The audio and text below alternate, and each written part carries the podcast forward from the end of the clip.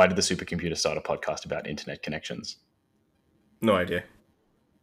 Because it was tired of everyone blaming it for being down all the time. Truly a terrible joke.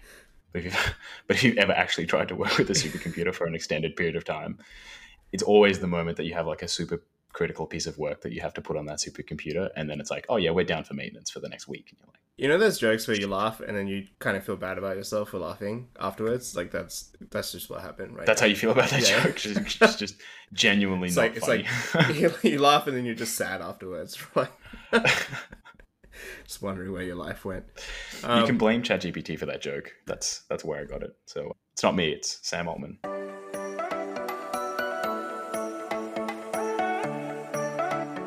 Today we're talking about supercomputing, as you may have got from the joke. Maybe you can just kick off with what supercomputing is in the first place. Like, what what does that even mean? It's not just a big computer, right? Pretty much, yeah. You know, you're used to your home computer, your phone being able to crunch through calculations at a certain speed. Sometimes that's fast, sometimes that's slow. Depends on what it's doing. Supercomputers are, as the name suggests, just really freaking big computers. Big in the sense of how many calculations they can get through in a certain period of time, which usually corresponds to being quite physically massive as well. But that doesn't mean that you're going to like I don't know play RuneScape like 50 times faster on a supercomputer, right? Like, what what is actually scaling in that process when you when you're doing supercomputing? So generally, what happens is we've kind of reached a limit with how fast like a single circuit can be, and basically that's because as transistors get closer and closer together, which makes computers faster and faster. We've gotten so close that we really can't get any closer without quantum effects actually screwing up how the electrons are moving through these circuits. Uh, there are efforts to do quantum modeling of transistors to try and you know design circuits that can actually be closer together. But generally speaking, a single computer doesn't actually get faster anymore, or like one node is what it's called, and that's a bunch of CPUs and a bunch of GPUs, not dissimilar necessarily to what you you might think about in your home PC. But instead, what we do is we rack all of these things up next to each other so that you have hundreds, even thousands of these nodes all wired together in a single room. And then collectively, you've got a lot more computing power. Um, there are also other types of supercomputers that are basically custom circuits that are equally big and sort of the same idea, but each node, instead of being like a, a home PC like what you have, they're called ASICs. So they can only do one very specific kind of calculation, but the advantage is that they can do away with all that other general purpose stuff because they don't need it. And they go even faster. And then there's also distributed supercomputers, which are basically projects where people all around the world contribute their spare computing power at home and you know collectively they are contributing actually quite a, a massive amount of computing power. Yeah. So correct me if I'm wrong, but I think the key term here is everything is done in parallel as opposed to speeding up that one particular thing. So like is an example of a problem, like a particular type of mathematical problem or thing that they would calculate that makes sense in a supercomputer? Yeah, so I mean, the ASIC rigs can generally do something faster, but are also highly parallel. And then generally, supercomputers, yeah, it's all about parallelism. If you want a mathematical example, an interesting one is sort of like summing everything in a list. So you can think about if you have a list of a, a billion elements, it doesn't really matter what order you add them all up in. So you can give like a pair of elements to, you know, everyone can take, you know, a subsection of that list and add it up themselves. And then they can all get together and add up the results and sort of keep doing this until they get a final answer. And so you're distributing the load across a whole bunch of people that can work independently and in parallel. And the answer is not going to be any different.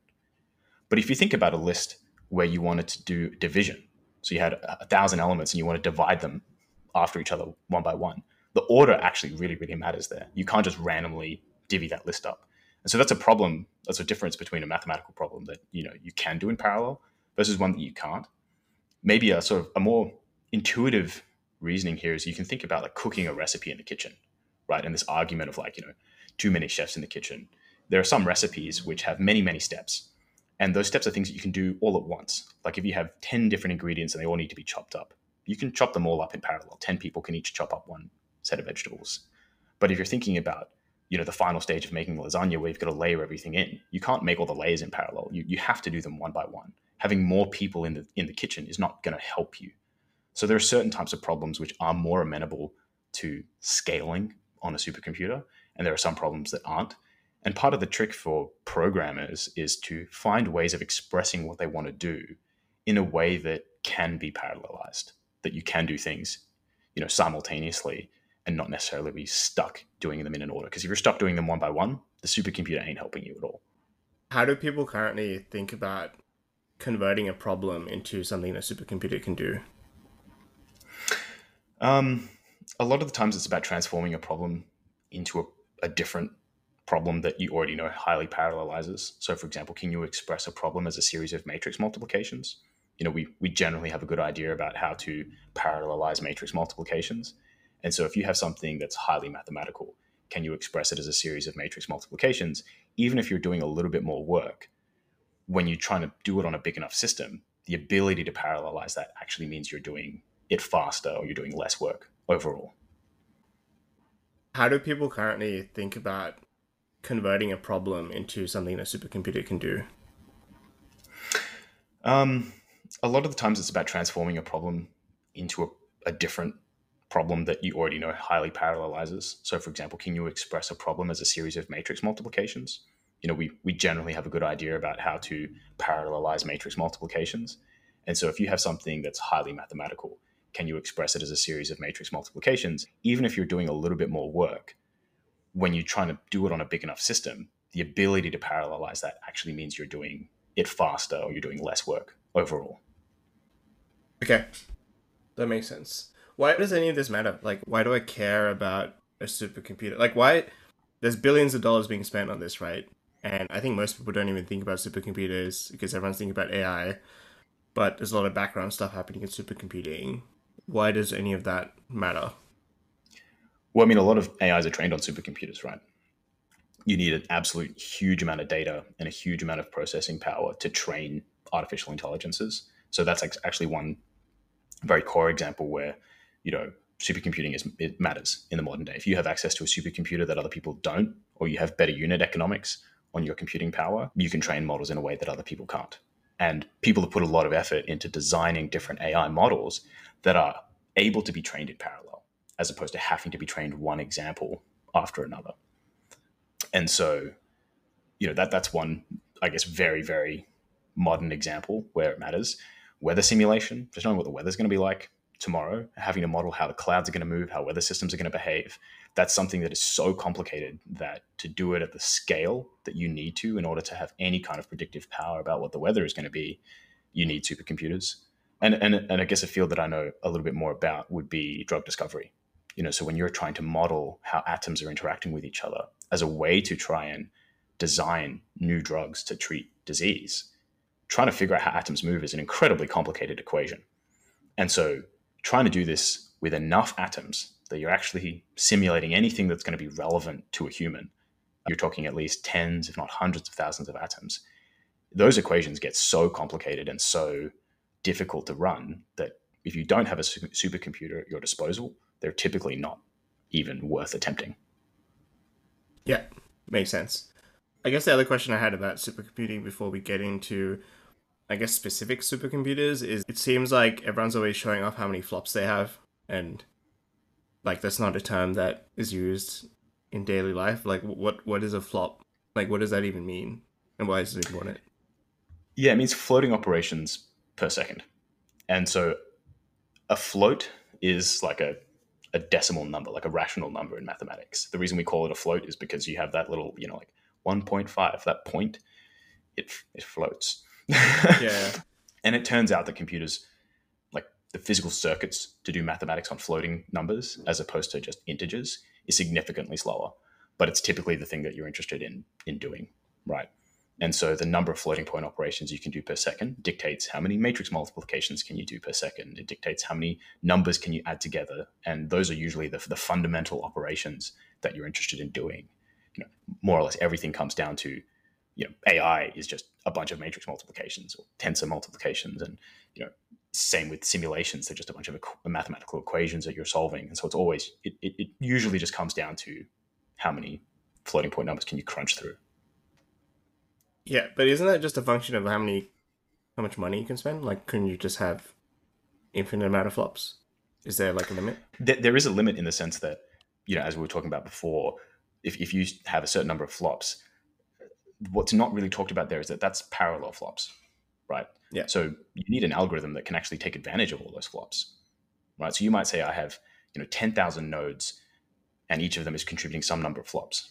But if I'm simulating ten million atoms, but the algorithm to do so makes it so interdependent that at most I can only ever use half of my nodes, then all those other flops don't actually matter because I can never actually use them in parallel while I'm using all of the other flops.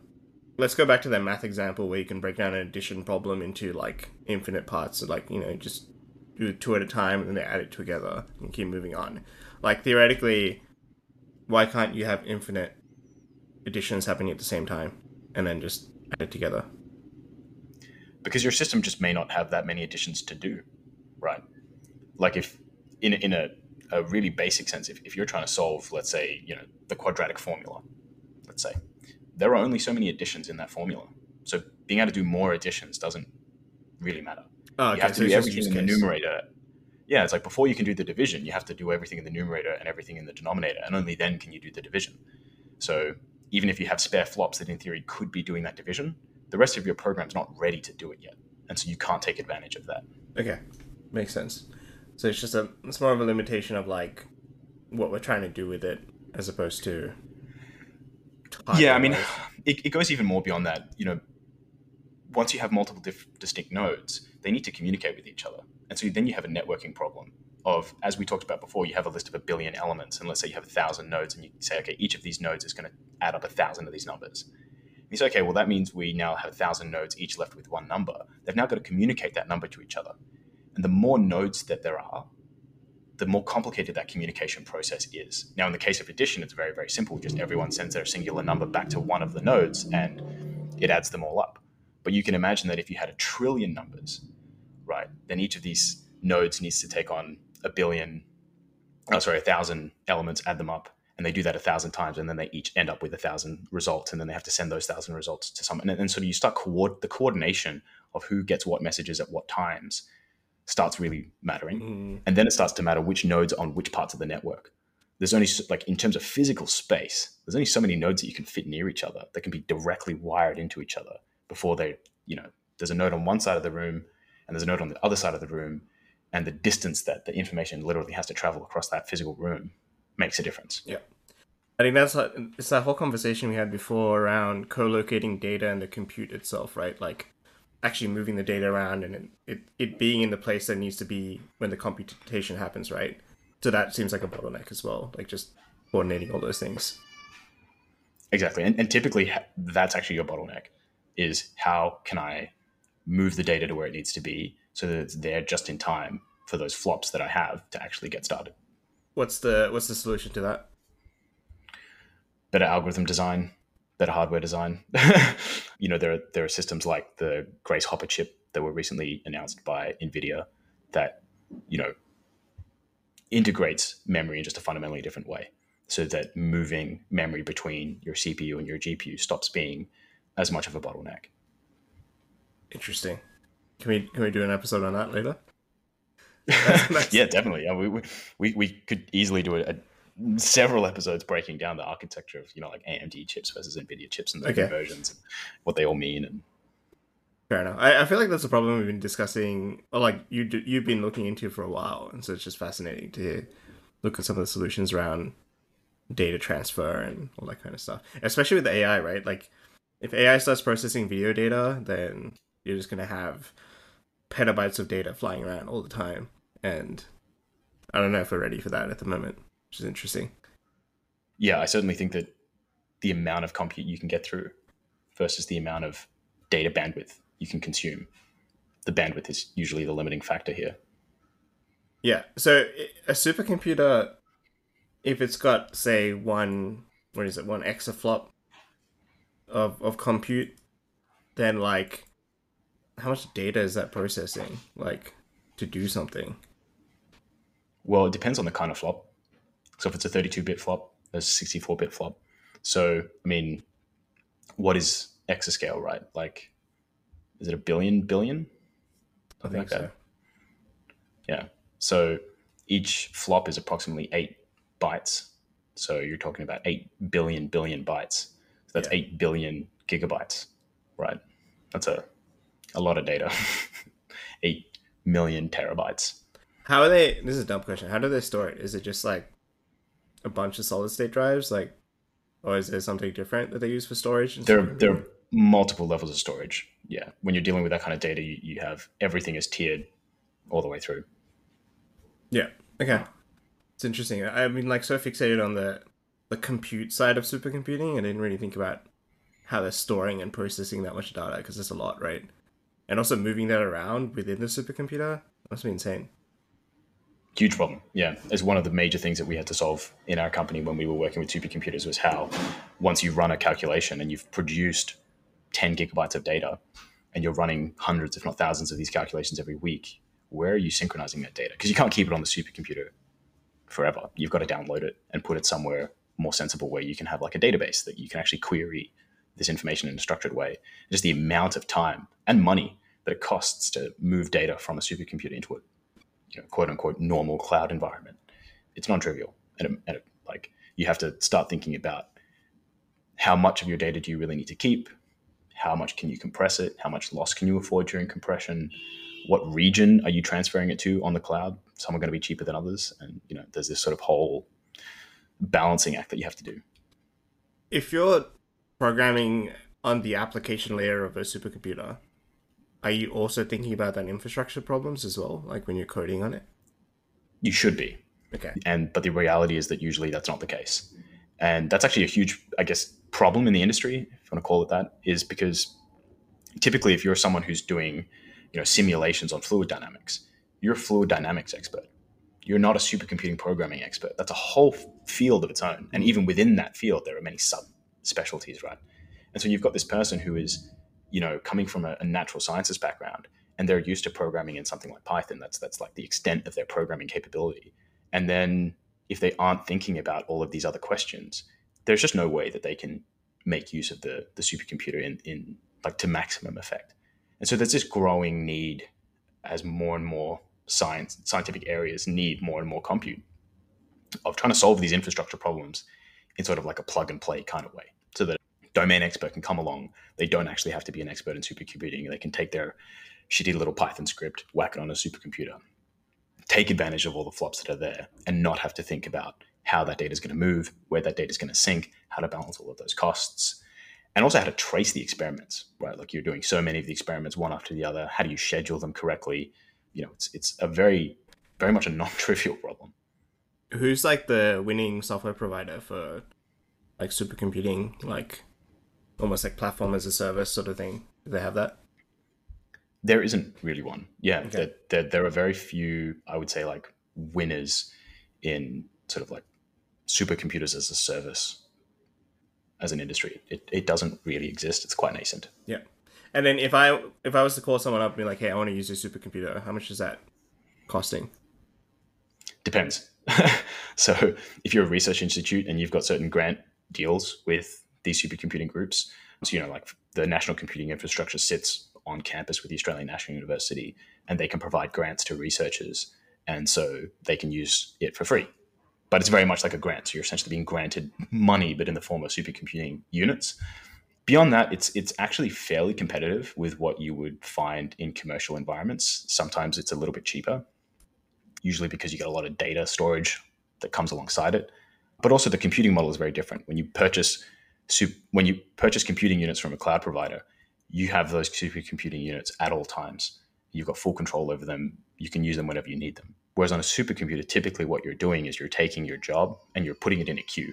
And you sit in the queue and then your job finally gets to the front of the queue and it runs and it runs like crazy and it runs really fast and it's, it's fantastic and you pay for those units that you use but you don't pay for your time in the queue so they're sort of like if you need immediate on demand compute supercomputers aren't great they're much better for like big burst loads that you need to do yeah that makes sense it also sounds really expensive to run the electricity cost for this right yeah i mean running these computers is you know like tens of millions of dollars per year. That's that's ridiculous. That's that's insane. That's like a small city basically. I wouldn't. Yeah, I mean. It, I wouldn't want to fathom exactly how much these things are, are needing to run. But I mean, 30 million, that's like all in. That's your cooling costs, it's your electrical costs, it's your staffing costs, you know. Um, your renting of the space. Yeah.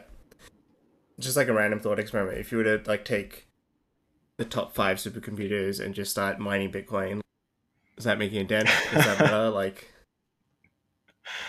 I've not run the numbers on that. I think it does actually make a significant dent. I mean, the top supercomputer in the world is an exascale computer, the only one of its kind. Yeah. It's the only one that has reached that kind of scale. But at the same time, it's, it's hard to draw an, an exact equivalence because most Bitcoin miners these days, they're ASIC rigs. So the exascale computer at Oak Ridge is a general purpose computer. It can run any kind of calculation. Whereas the Bitcoin miners can literally only run Bitcoin hashing algorithms. To Yeah. turn them on and to pump lightning through them is literally to just run hashes. So it's not quite, it's not a fair apples to apples comparison. And there's not really a meaningful way to say a flop versus, I mean, it, it's hash rate, right? How many hashes can you produce on one of those supercomputers? The answer is I actually have no idea how many hashes you can get through on, on one of those bad boys. Yeah. What I will say though is that hashing and Bitcoin mining is an example of a what we call an embarrassingly parallel problem. It is infinitely scalable. If each node just runs a hash, right, as many hashes as you can get through, and they don't need to communicate at all. And then as soon as one of them finds it, it says, "Hey, cool, I found an answer. We're done," or it submits the answer, and, then everyone just keeps going. That's why you know the Bitcoin network.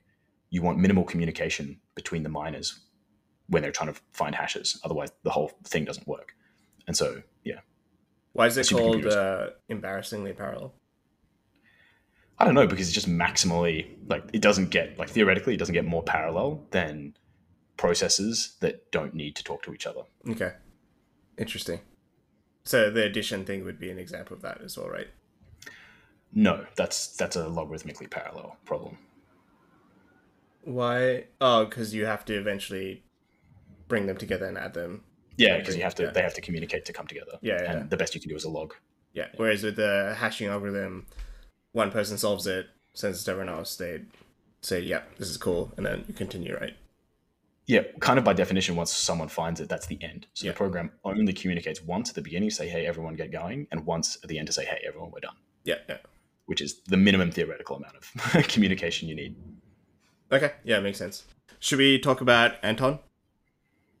Yeah, I mean, Anton is is a another example of an ASIC com, uh, computing rig, which is you know again similar in theory to a, a Bitcoin miner, but instead of hashing the coins, it runs molecular dynamics simulations. So the Anton supercomputer is a series of, of supercomputers. I think they're up to generation three now that were developed by DE Shaw, specifically to look into the drug discovery and you know pharmaceuticals. And so the goal is to you know when you think about what is a drug, it's a small molecule typically. These days, you get biologics that are much larger, but it's a small molecule that's interacting with a, a protein typically. And the nature of the drug, whether it's going to work or not, is essentially dependent on how that small molecule is going to interact with that protein.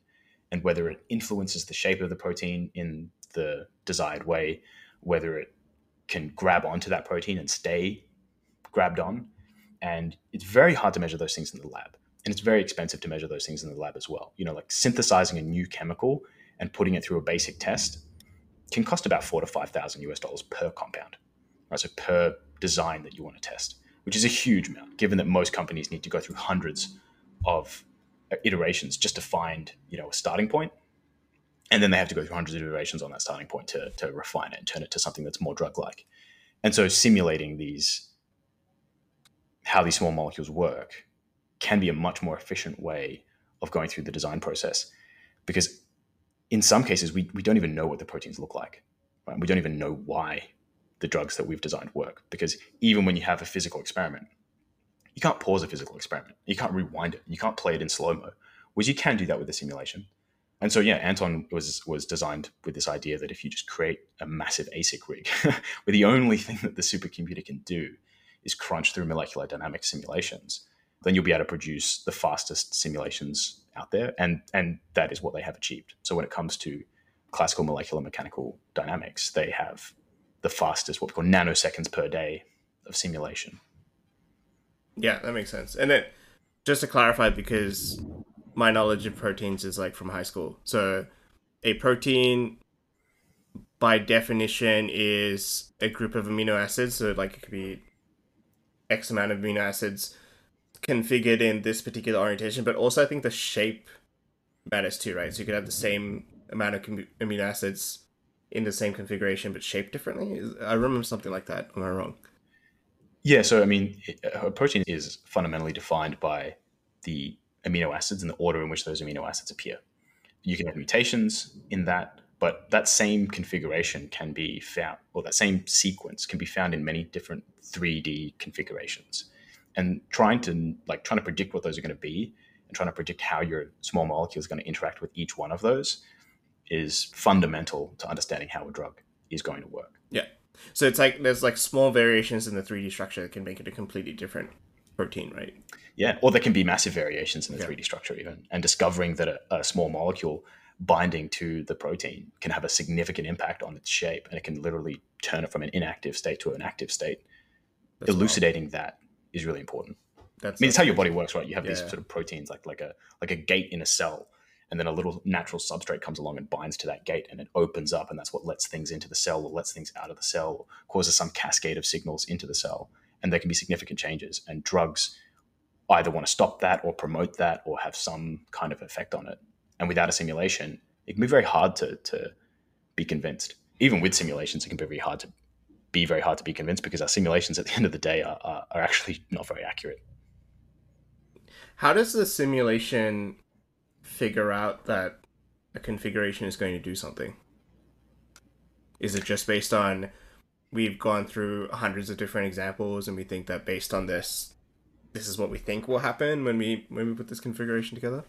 I mean, there are many many different approaches, and the answer is that it's not always the same. But okay. one way of thinking about it is that you might model hundreds of, of drugs for which you do have experimental data, where in an experiment you've seen some kind of functional change in the cell that you're trying to elicit, and you've got positive and negative examples. And then you do a simulation of each of these these drugs against the protein, and you say, well, whenever there's a positive example, we see maybe some part of the protein moves in a certain way. And whenever there's a negative example, we don't see the protein move in that way. And so maybe we we come up with the hypothesis that that movement is what's causing the effect.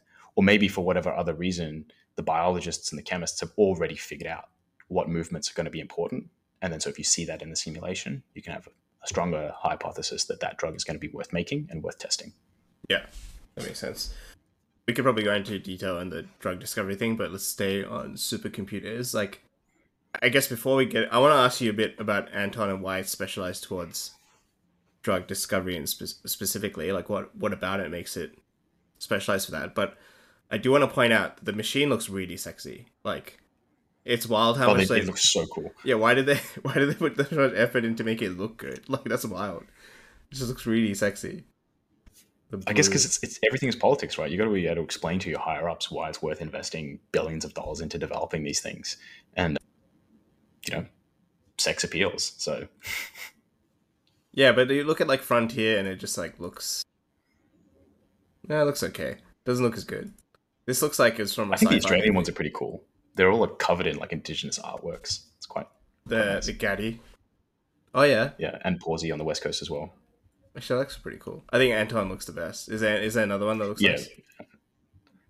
I think Anton is my favorite to be honest. Have you seen quantum? I mean, quantum computers look pretty freaking sick. They just they look, look like insane. I don't bizarre alien devices. yeah, they they look like chandeliers, right? Like just huge yeah. chandeliers coming from the alien chandeliers. Yeah, instead of a chandelier, you should just get a quantum computer from your like ceiling. That'd be cool. Just like a, it totally makes sense for you as well. I want to know how that makes sense for me. So instead of lighting up my house, I just turn on this quantum supercomputer. Man, no, it's just a chandelier that looks like a quantum quantum computer. That's it. I think it'd just be a cool thing to have. I can oh, totally not actually using it.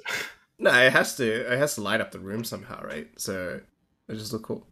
Anyway, let's talk about Anton and why it's specific to drug discovery? Like, what what about it makes it specific versus general purpose? So, I mean, there's a series of of, of equations that the industry generally knows about that go into understanding the interactions between atoms. You know, so for example, is there something called the Lennard-Jones potential curve, and this is just a curve that has a certain shape. We know the mathematics behind what that curve looks like, and we know that that curve is, for the most part, a good way of approximating the long distance effects that two atoms will have on each other if they're not covalently bonded. And so you can either ask a normal computer to do that calculation. But the normal computer is configured to do many different things. So it kind of has to go through a couple of cycles to, to get through that calculation. Or you can literally say, well, I know exactly what the operations are, and I will just solder that directly into a circuit. And so that's the only thing that that circuit can do is this Lennard-Jones potential calculation. And then, you know, you can think about doing that at, at, many, many different layers. So it's not just that equation, but there are, you know, hundreds of, of different um, equations that are parameterized in different ways that you can just hardwire, literally hardwire into your circuits. And that's just going to make them go that much faster because you don't have to have a CPU scheduling different operations and interpreting different operations and putting them onto generic piece of hardware that only knows, let's say, how to do additions and multiplications. And then you have to think of a way to model your equation as a series of additions and multiplications. Maybe that's actually not the most optimal way to do it. And so instead, yeah, you just you just hardwire it. And the trade-off is that it can't do anything else. But the consequence is that in a single CPU cycle, you can get an entire equation pumped out. Yeah. Okay. That makes sense. Tell me about Gadi. So, I mean, Gadi is the biggest supercomputer in Australia. I think it's in, in the top 20 in the world, or at least it, it was in the top 20 up, up until recently. And it's part of the national computing infrastructure. So this is the one that I, I personally have the most experience with using. And it's, it's a general purpose supercomputer. So it's not an ASIC rig.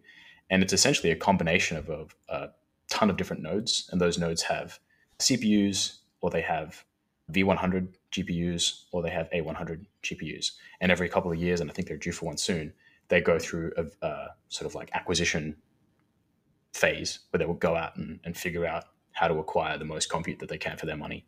You know, whether that's you know possibly going to be buying a bunch of H100s now, which are the latest sort of version. And this is where the vendors like you know Nvidia and AMD fight for those contracts and sell these systems to these supercomputing groups, along with all the other you know ancillary organizations that try to sell you know cooling systems and you know error correction systems and you know server racks and networking cables and, and all the other things that go into making a supercomputer. But really, a, big part of it is what are your GPUs and how are they configured.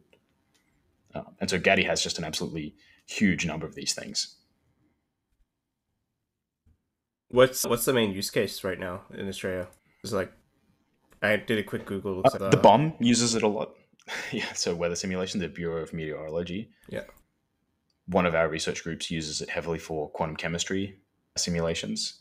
A lot of people use it for material science simulations. A lot of groups use it for like deep learning and, and training artificial intelligence systems. You know, I think it's got something like a quarter of a million CPU cores and like 3,000 nodes. So it's it's quite a quite a hefty piece of equipment. Where is it based? It's based in the Australian National University. So if you go to the ANU, there's like just a, a block on the ANU, which this thing lives. Yeah, you guys get all the cool stuff. SW has the what, the quantum computing thing. I think think is okay, but yeah, you guys also have the quantum communication stuff as well happening there, and a lot of interesting things happening at ANU. Yeah, I mean it's an interesting trade-off because back in the day they made the decision to focus on physics instead of computing, which bit them in the ass for a little while. But I think now it's coming back around. Yeah, because they're becoming one and the same, like in some way pretty much. Yeah. And then, I mean, we're talking about it, so maybe we'll go into quantum. So, quantum super, basically every quantum computer is supercomputing, right? I wouldn't say so, just because yeah. a lot of these, I mean, the idea behind a quantum computer is that there are certain kinds of algorithms that it can do dramatically more efficiently. Yeah. Just because it's, just because of the way that these QPUs or these quantum processing units work.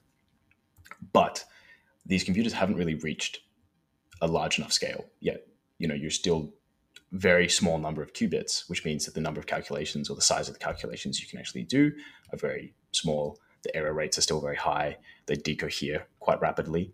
However, what people are starting to do is they're starting to embed these QPUs into existing supercomputers. And so, just like a, C- a, supercomputer is a mix of CPUs and GPUs, now some of them are a mix of CPUs, GPUs, and QPUs. And so, from the perspective of a programmer, you can try to just think of a QPU as just yet another processing unit that has advantages and disadvantages compared to a CPU and a GPU. And you just leverage it for what it's worth. You know, so CPUs are going to be better at logic than a GPU. So if you have highly divergent calculations, where you're doing lots of different, like heterogeneous tasks simultaneously, super, uh, CPUs are better. If you're doing a large number of homogeneous calculations, a GPU is better. If you're doing weird quantum mechanical calculations, then a QPU is going to be better. But how valuable is the QPU right now? Because it's like doesn't seem like we're doing anything super advanced at this stage, right? I still think they're mostly dedicated to research, Okay. which is sort of part of trying to make them progress further and, and do better. Some people are trying to model reactions already with them, like enzymatic reactions, especially, for example, in the drug discovery or, or again, material sciences space. But I'm not aware of like large scale in industrial use cases outside of some of these experimental ones where people are just trying to see can these QPUs be used to more accurately model, you know, transition states, for example, in a protein. Yeah, that makes sense. I think we're going to do a whole episode on quantum, so I think we may just leave it there. I, I feel like we can go into a lot of depth into quantum computing itself, and then you can go into quantum sensors and quantum communications. I also want to do too, because I think that'll be an interesting one. So, on the computing side, though, there's yeah. this thing called Hello Quantum, which is like this app on the on the App Store, which was I think was built by IBM, and it's a really it's it's like a little game. It it it feels very reminiscent of like Two Dots, and so it's this little game where you have to solve these puzzles and you have to solve them by flipping quantum gates and like putting quantum gates together. It's super simple and it's super short, but it's it's amazing how much magic it dispels. I think people hear quantum computer and they're like, this sounds like magic and I have no idea how it works. But if you have a basic understanding of, of traditional computing or classical computing, and you pick up Hello Quantum and you play with it, you do get a fairly, like it does dispel a lot of that magic. And you're like, okay, I kind of get it. And I can at least imagine how I would leverage this to design algorithms, which I think is something that a lot of people in classical computing don't even think about how that would actually look like. It doesn't tell you anything about how the hardware underneath works fair game. That's super complicated. But I think a lot of programmers also don't know how the hardware on classical computers works. So, you know, uh, if people are interested, highly recommend. This is so cool. I'm gonna I'm gonna play with this afterwards. Yeah, this is awesome. I wanted to do some stuff around. So I want to talk a quick quickly about the market or like what it looks like, right? So right now it seems like the market is split mostly research and government and you have a couple of companies sort of as the end consumer for supercomputers at the moment. Uh, but it seems largely government research. Uh, then a couple of use cases I thought were interesting. So Formula One, so CFD for Formula One, uh, testing simulations for the aerodynamic properties of cars. Uh, there was providing like remote desktops for game developers, so they could build games on top of supercomputers or test them a lot faster that came up as well, which I thought was interesting. I didn't expect that to be a use case. There's a company called Good Chemistry that's working on doing material science tests to like come up with new kinds of materials, which I thought was interesting. And I think the rest we sort of talked about, which is drug discovery, AI, genomic sequencing, financial modeling, and risk analysis was another one that came up. And I think those are it. Climate simulation. Was there any other things that oh, cryptographic research, which makes sense as well. Oh, and virtual reality, which I didn't realize. kind of weird. Did, have you seen that before? Using supercomputing for VR? No, I haven't. Um, trying to imagine how that would be done. I mean, I guess like with live supercomputing, where you're getting feedback from the machine in real time, yeah, you could use it to render a, a, a deeply complicated environment, like a, a super rich environment. But the nature of a supercomputer is you don't just get to rent part of it permanently, right? You have these batched jobs. So I would imagine those are highly just sort of like research oriented projects where you can show that you can render a super detailed world for the time that you have the supercomputer available. Streaming data off these machines is not trivial, but it may be to do with, you know, like processing like mapping data, like laser point mapping data, and trying to construct a 3D environment based on like actual physical mapping so that you can create like a, a digital twin of an environment. The amount of compute that goes into that, the amount of data you have to process to sort of you know, bounce a whole bunch of lasers off a real world environment and then translate that into a three dimensional space. Non trivial for sure. Yeah, I guess that makes more sense. What about space research? So I'm seeing uh, simulations of celestial phenomena, satellite tracking, and just astronomy, like studies, essentially.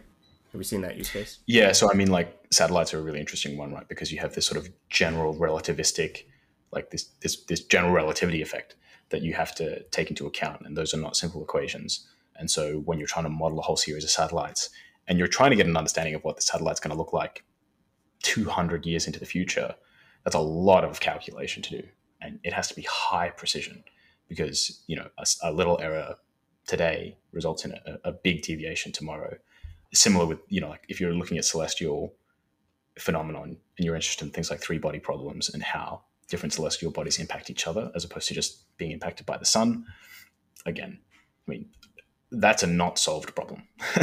So basically the current solution to doing that is doing step by step simulations and the way you make it more accurate is by making those steps minuscule you know like nanosecond by nanosecond. And when you're trying to do celestial scale events that take place over thousands of years and you're breaking it down into sub second simulation steps, you need a supercomputer there for sure. So that's the way they parallelize the computation, right? By making it. I have no idea how you would parallelize that calculation. Okay, it's fair.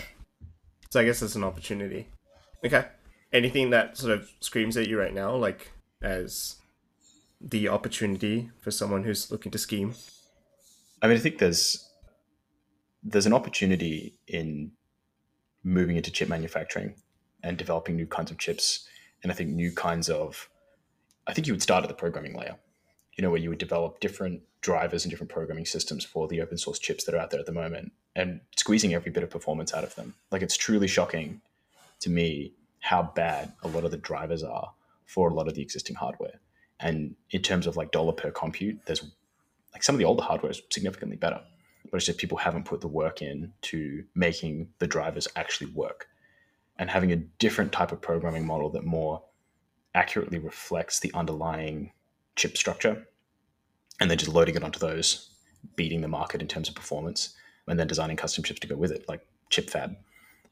Outside of that i would i would say increasing accessibility to supercomputers is a, is a tough challenge. It's not dissimilar to the challenge like at a very high level of you know orchestration software, things like Kubernetes, Docker Swarm, containerization. But just because supercomputers are a fundamentally different way of accessing compute time, where you're sharing it with other people, and you, there's this big queue in the way, and you're dealing with algorithms that may or may not know how to take advantage of every single node that's available. How do you make that accessible to someone in a way that's easy? Like really, the, to me, I see this opportunity where you have a bunch of scientists who know their scientific domain really well, but they don't know how to write code. And how do you make sure that they can write code simply, that is not hard for them to learn how to do, and can take advantage of the existing ecosystems of like Julia and Python and R and all this kind of shitty languages that, that these scientists use, and still get the maximum bang for your buck on a supercomputer? I think that's really tough. Yeah, that's interesting. What about what about? So I was thinking like with the AI space, like you have these all these well-funded startups that I assume would love to have access to a supercomputer. What's the current way that they would access a supercomputer? Like, is there an opportunity between the supercomputing lab and these companies that want to use it in the AI space, where you build either a platform as a service, middleman service, I don't know what it is, but like some opportunity where you can take a clip there? Absolutely. Yeah. There's a huge amount of unused supercomputing power in a lot of these labs, like a lot of these government funded labs. And I think if if you have the political will and the connections, being able to tap into those and essentially recycle the weight what would otherwise be wasted supercomputing units and sell them off, help the supercomputing group subsidize their their their costs while also, you know, making them available to groups that need them I think the challenge is there probably isn't enough supercomputing power. you know, me and a couple of friends ran the numbers on this, like how many SUs are actually available. What can you reasonably charge for them for them to still be a good deal? And how much money can you actually make doing that? It, it's a reasonable amount of money if you can close the, the deals. But the challenge there is that you don't have scaling power. So as a startup, if you maxed out all of the available, you know, leftover supercomputing units out there, you are not in control of getting more compute online. Wait, so is it a demand issue or a supply issue? Because you said that... it's a supply issue. I think the demand is there, but you don't have control over the supply. But didn't you just say that there's a bunch of research centers with a lot of unused supply? Absolutely, and I think it's under demand. There's less of it. There's less of that unused SU than there is of the demand that exists for SU. Okay, so couldn't you just start a supercomputer, like build your own, start selling it? Yeah, if you got a spare few hundred mil, yeah, yeah. that much? Like, surely is there a way to like build a smaller one for like a mil or two? Yeah, you can I'm scale saying that like I have that, but like, you can. Uh, then your maintenance costs. It's like buying a private jet. You know, it's like it's actually not as expensive as people think, but Yeah. the maintenance costs are what kill you. And so if you, you know, set up a small supercomputer, a mini supercomputer, if you don't have a commercial use case for it immediately, it's just burning a hole in your pocket. Um, and I mean, that's one criticism of a lot of the a lot of the AI startups right now, right? That you they're basically burning through VC money, but they're burning through it like it's it's capex, right? They're just acquiring a bunch of commodity hardware so that they can train their um, their models, and ultimately that value is not accruing in the startup; it's accruing in the companies from which they are buying that hardware. Yeah. So there is a, there is value in bringing a lot of that in house, but there are groups like Lambda, for example, that offer really really cheap compute per GPU, but they actually have very little capacity because their real money is essentially as a consulting group to configure supercomputers of varying sizes. And it's not even worth calling them supercomputers, just high performance compute clusters. And the bigger ones, you might call them supercomputers. And they will just source the hardware, they will configure the hardware, they'll solve all the problems, they'll maintain it for you. It's not dissimilar to a cloud environment, but you own the hardware instead of just renting it. And that's nice because you can, it's more expensive because obviously there's a company in the middle that's trying to take profit, but you don't need to pay for the expertise and you can scale it you know so you can say i just want to start with one you know one rack and i'll scale to a blade later down the line what's a what's a rack and a blade? oh so i mean you know those pictures that you get of these these supercomputers you've got a rack which is kind of like a bunch of nodes stacked on top of each other usually i think it's 32 nodes each node has maybe four gpus and they're all linked into the one network link and then you have the blades which are the, the row of racks each of them 32 you know nodes Oh wow. Okay, I thought it was the other way around. I thought the blade was like, I thought a Oh, blade might was a node, and then no, no, I I'm probably. A- Uh, a blade is definitely bigger than a node. Yeah. So you have a node. I think you, you stack the nodes up into a rack. You stack the racks up into a blade, and then a supercomputer is often made of many blades. yeah, yeah, yeah, right. Yeah. So I think I think Gadi has like three thousand nodes, and so you know, I was just saying a blade in a rack is just different configuration of nodes. Like you can do it horizontally and vertically, but anyway, if you know, just comment. well, you do you do both, right? You stack them vertically and then rack them out, or like extend them out horizontally, or you can. I guess you could line them up. Feels kind of weird. Yeah, yeah, yeah. Last idea I want to dive into is the cooling thing because I thought it was interesting because we were talking about that before. I, I think that's seems like another pickaxe idea when it comes to like you know go for gold or sell the pickaxes. Like cooling system seems like something that the world will need as like everything becomes increasingly digital and you basically become a massive what matriosphere like like you'll need cooling for that entire system. Do you know what I'm talking about? Yeah, a lot of cooling is done through liquid at the moment. I got the chance to see some pretty cool liquid cooling systems at, at Supercomputing 23, 23, 22, 22. And they had these like negative pressure tubes so that if they got damaged or cut in any way, that they wouldn't leak any like liquids anywhere because the negative pressure stops anything coming out and just sucks in all the air instead, which is quite nice. Makes them very easy to fix, very easy to maintain. Um, and you also have these really, it's kind of maybe a cyclical thing, like, uh, but you can use supercomputers to model the way that air is going to flow through a room, and that can help you design the configuration of your supercomputer so that hot air gets out of the room, cool air gets pulled in. Um, you usually have these huge fans lined up on the floor, where you can figure out the optimal configuration to put these things. Um, but you use a mix of every single cooling system you have available. Um, put the damn thing underground, pump fans through it, figure out the right configuration of nodes such that they still have good networking capabilities, but allow air to flow through them naturally. Pump a bunch of liquid cooling in there as well. Um, there are probably innovative solutions that people. I mean, there are entire companies whose entire gig is figuring out these just individual components of supercomputers and then trying to sell them to the different groups around the world, mostly defense. trying to figure out what the energy expenditure ratio is between cooling and actually powering the system. Well, the problem with cooling is powering the cooling system. Yeah. So it's always just power. It all comes down to electrical electrical cost. Yeah, yeah, makes sense. I was just curious, like, if it's a, if cooling is too. like a big issue. Okay, thanks for listening, guys. If you want to do another episode on supercomputing, let us know. We can dive into the market side of things. We can tour a supercomputing facility, like whatever you guys want, or maybe go into a different topic altogether. Just give us some feedback. Let us know what you think in the comment section. Follow us on Spotify, Apple Podcasts, Google Podcasts. I think those are the main platforms we're on. Any final words, Loong? None. Okay. You can also follow the Technocratic Oath, which is basically surrendering to our AI overlords that will happen in 2050. And basically, all they've said is that you have to follow the podcast. So if you follow the podcast, the AI will spare you in 2050, and that's the Technocratic Oath. So just tell your friends about it, you know, tell us about it, and hopefully you'll be saved.